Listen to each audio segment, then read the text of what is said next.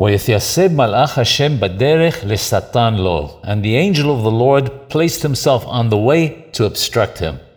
When the Torah tells us, Hakol kol Yaakov, the voice is the voice of Jacob, we learn that using the voice is a prerogative of Jacob, meaning the Jewish people. Bilam, by trying to curse the Jewish people, wished to utilize the power of the voice which belonged to the Jewish people. As an equivalent retaliation, the angel of the Lord used a weapon that did not belong to him, namely the sword. Fortunately for Bil'am, the angel had been sent by the Midat Rahamim, the attribute of mercy. Had it been sent by the Midat Hadin, the attribute of justice, he would surely have been killed. For someone who was supposed to be a prophet and see things that others couldn't, it's hard to fathom that he didn't see all the signs that were presented to him that God disapproved of his mission.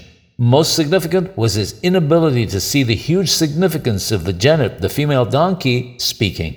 He had such a strong desire to do that which is wrong that not even the most incredible miracle could help this wicked prophet see clearly.